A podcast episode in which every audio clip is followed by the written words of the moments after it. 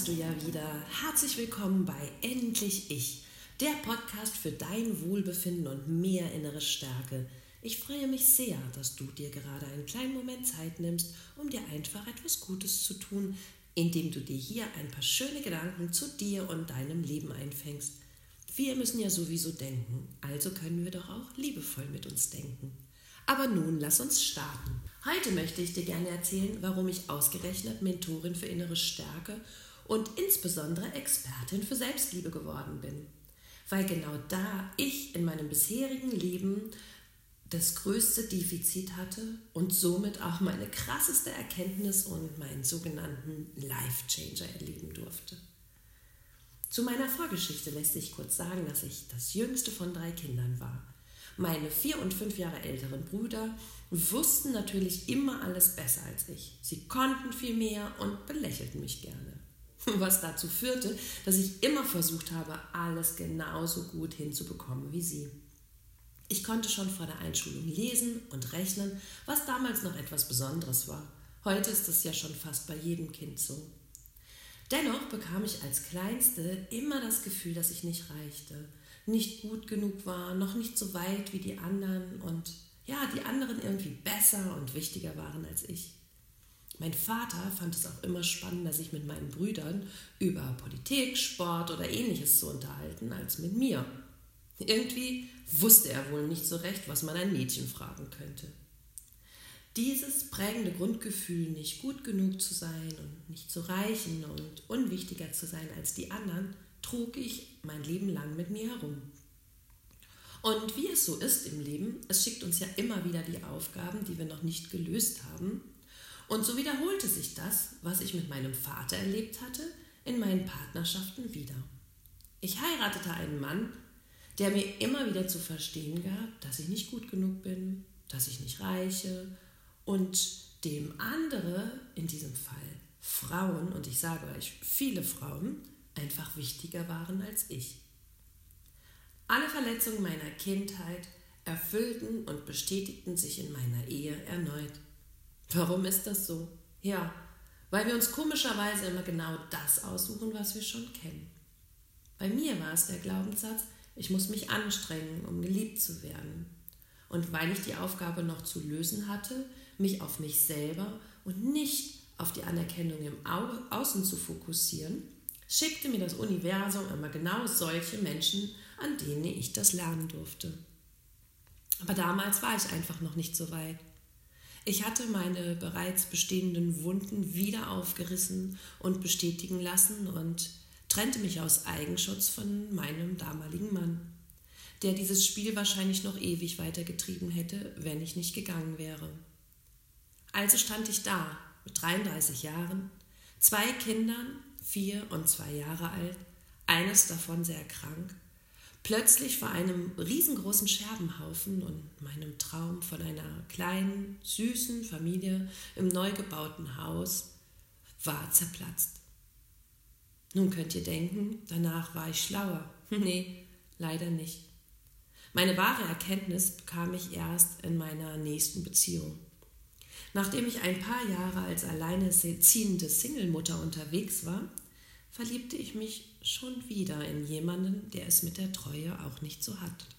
Spannend, oder? Aber ihr versteht gleich, warum das passieren musste. Nachdem ich zwei Jahre mit dieser Person zusammen war, wollten wir gemeinsam über ein verlängertes Wochenende in den Skiurlaub nach Österreich fahren. Doch kurz vor Beginn bekam ich ziemlich heftige Rückenschmerzen. Ich dachte mir, ach, ich gehe mal schnell zum Chiropraktiker, der renkt mich wieder ein und ab geht's auf die Piste. Doch am nächsten Tag sagte mir der Arzt, dass er daran überhaupt nichts rumrenken wird. Und er gab mir eine Überweisung, dass ich für morgen einen MRT-Termin habe und bitte dorthin gehen solle. Am nächsten Tag als ich in dieser kalten und engen Röhre lag, rief mich kurz danach der Radiologe mit ernstem Gesicht zu sich und sagte zu mir, ich habe Ihnen einen Pfund geschrieben und damit gehen Sie bitte sofort in die Uniklinik. Die Oberärztin wartet bereits auf Sie. Ich habe sie schon angemeldet. Dann schüttelte er mir die Hand und stammelte irgendwie alles Gute. Wie in Trance erreichte ich die Neurochirurgie, wo die Oberärztin mir bereits entgegenlief. Nach einigen Untersuchungen stellte sie fest, dass ich eine Lähmung in meinem Bein habe, die aus einem Bandscheibenvorfall resultierte. Und sie sagte auch, wenn wir das nicht heute sofort operieren, kann es sein, dass ihr Bein gelähmt bleibt.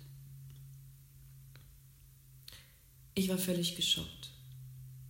Ich rief meinen damaligen Freund an und sagte zu ihm, hey, wir können nicht in den Skiurlaub fahren. Ich muss heute noch am Bandscheibenvorfall operiert werden und ähm, ich bin total fertig.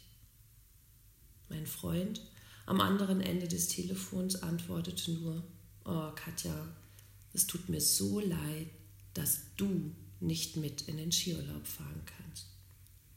Ich glaube, mein Herz ist stehen geblieben und ich stammelte irgendwie sowas wie, wie, du kommst nicht mit? Du fährst trotzdem und bleibst nicht bei mir? Und er antwortete nur, hey Katja, ich habe mir extra neue Ski gekauft, die möchte ich jetzt auch ausprobieren. Ich glaube, in dem Moment war ich viel zu aufgeregt, um zu checken, was da eigentlich gerade passiert. Der Anästhesist und der Chirurg gaben sich die Klinke in die Hand und klärten mich über OP und Anästhesie auf. Und ja, ich musste irgendwie noch die Kittys unterbringen und ähm, dem Bescheid sagen. Und ja, ich war total aufgedreht und aufgeregt und es dauerte auch gar nicht lange, da holten sie mich schon in meinem OP-Hemdchen und den schönen schicken Socken ab und schoben mich mit meinem Bett in den OP. Als ich wach wurde,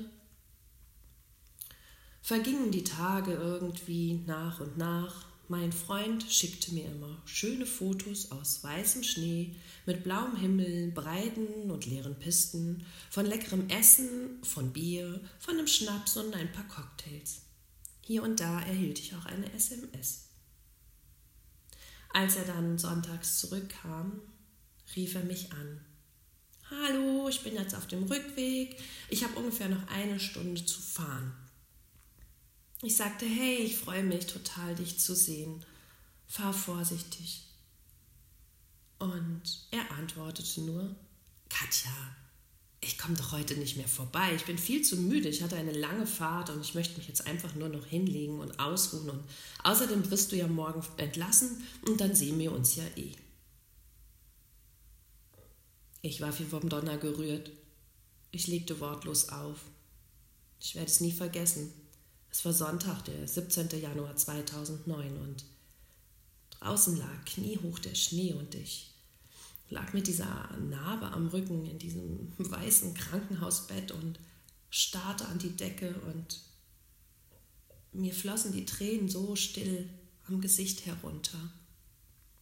Und äh, ich fragte mich damals völlig verzweifelt, Katja, warum gerätst du immer wieder an Männer, die dich nicht lieben, die nicht für dich da sind und denen du einfach nicht wichtig genug bist? Und dann kam wie so eine Stimme von oben, ich kann es gar nicht anders beschreiben, die zu mir sagte, weil du dich nicht wichtig nimmst, weil du nicht für dich da bist und weil du dich selber nicht liebst. Und an diesem Abend beschloss ich, dass ich irgendwas ändern muss, dass ich viel mehr für mich einstehen muss und mich mit solchen Menschen einfach nicht mehr umgeben darf. Und an diesem Abend beschloss ich mich von nun an erst einmal um mich selber zu kümmern. Ich verließ das Krankenhaus, ging in die Reha, suchte mir dort einen guten Coach und danach machte ich mich auf die Reise zu mir selbst. Ich lernte mit der Zeit, dass ich der wichtigste Mensch in meinem Leben bin. Ich verstand, dass ich schon lange richtig und mehr als gut genug war. Ich erkannte, dass ich so viele Talente und Fähigkeiten in mir trug und die alle zusammen mich zu einer ganz einzigartigen Persönlichkeit gemacht haben. Und Ich fing an, mich einfach so zu lieben und anzunehmen, wie ich bin. Ich wollte und ich musste niemandem mehr gefallen, nur um ein Lob zu bekommen. Ich beschloss ab dem Tag nur noch mir selber zu gefallen. Hm, wenn ich ehrlich bin, das gefällt mir bis heute ziemlich gut. Der Weg dahin war nicht immer leicht und schon gar nicht geradlinig. Und das Universum hat mich immer wieder getestet, ob ich es wirklich ernst meine mit der Selbstliebe zu mir. Und ich gebe offen zu, ab und zu bin ich doch wieder mal drauf reingefallen, habe nicht für mich gesorgt, habe keine Grenzen gesetzt, habe mich respektlos behandeln lassen. Doch am Ende meiner Reise wusste ich, was ich wollte. Vielmehr wusste ich, was ich auf jeden Fall nicht mehr wollte. Und so lebe ich heute in einer wundervollen Beziehung, die liebevoll, unterstützend, wertschätzend und vor allem sehr beflügelnd ist. Und weil das für mich so ein großes Geschenk in meinem Leben war, habe ich beschlossen, anderen Menschen in Zukunft auch dabei zu helfen, dass sie dieses Leben und diese Liebe zu sich selbst finden, um sich so einfach ein leichteres und glücklicheres Leben zu kreieren. Denn wir haben doch alle nur dieses eine kurze Leben und es sterben mir immer noch zu viele Menschen unglücklich. Ich möchte gerne dazu beitragen, dass es davon in Zukunft immer weniger werden und deshalb stehe ich jeden Morgen auf und mache meine Arbeit, um vielleicht auch dich an die Hand zu nehmen und dir zu zeigen, wie du es schaffen kannst, dich selbst und bedingungslos zu lieben. Die ersten Tipps und Tools dazu bekommst du schon im nächsten Podcast von mir. Wenn dir dieser Podcast gefallen hat, dann empfehle ihn mindestens an eine Person weiter. Like ihn doch auf iTunes und schreibe mir sehr gerne deine Bewertungen dazu.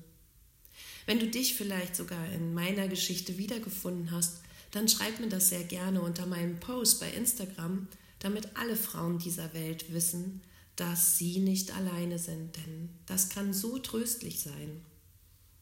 Ich freue mich sehr, genau von dir zu lesen. Sorge für dich. Alles Liebe, deine Katja.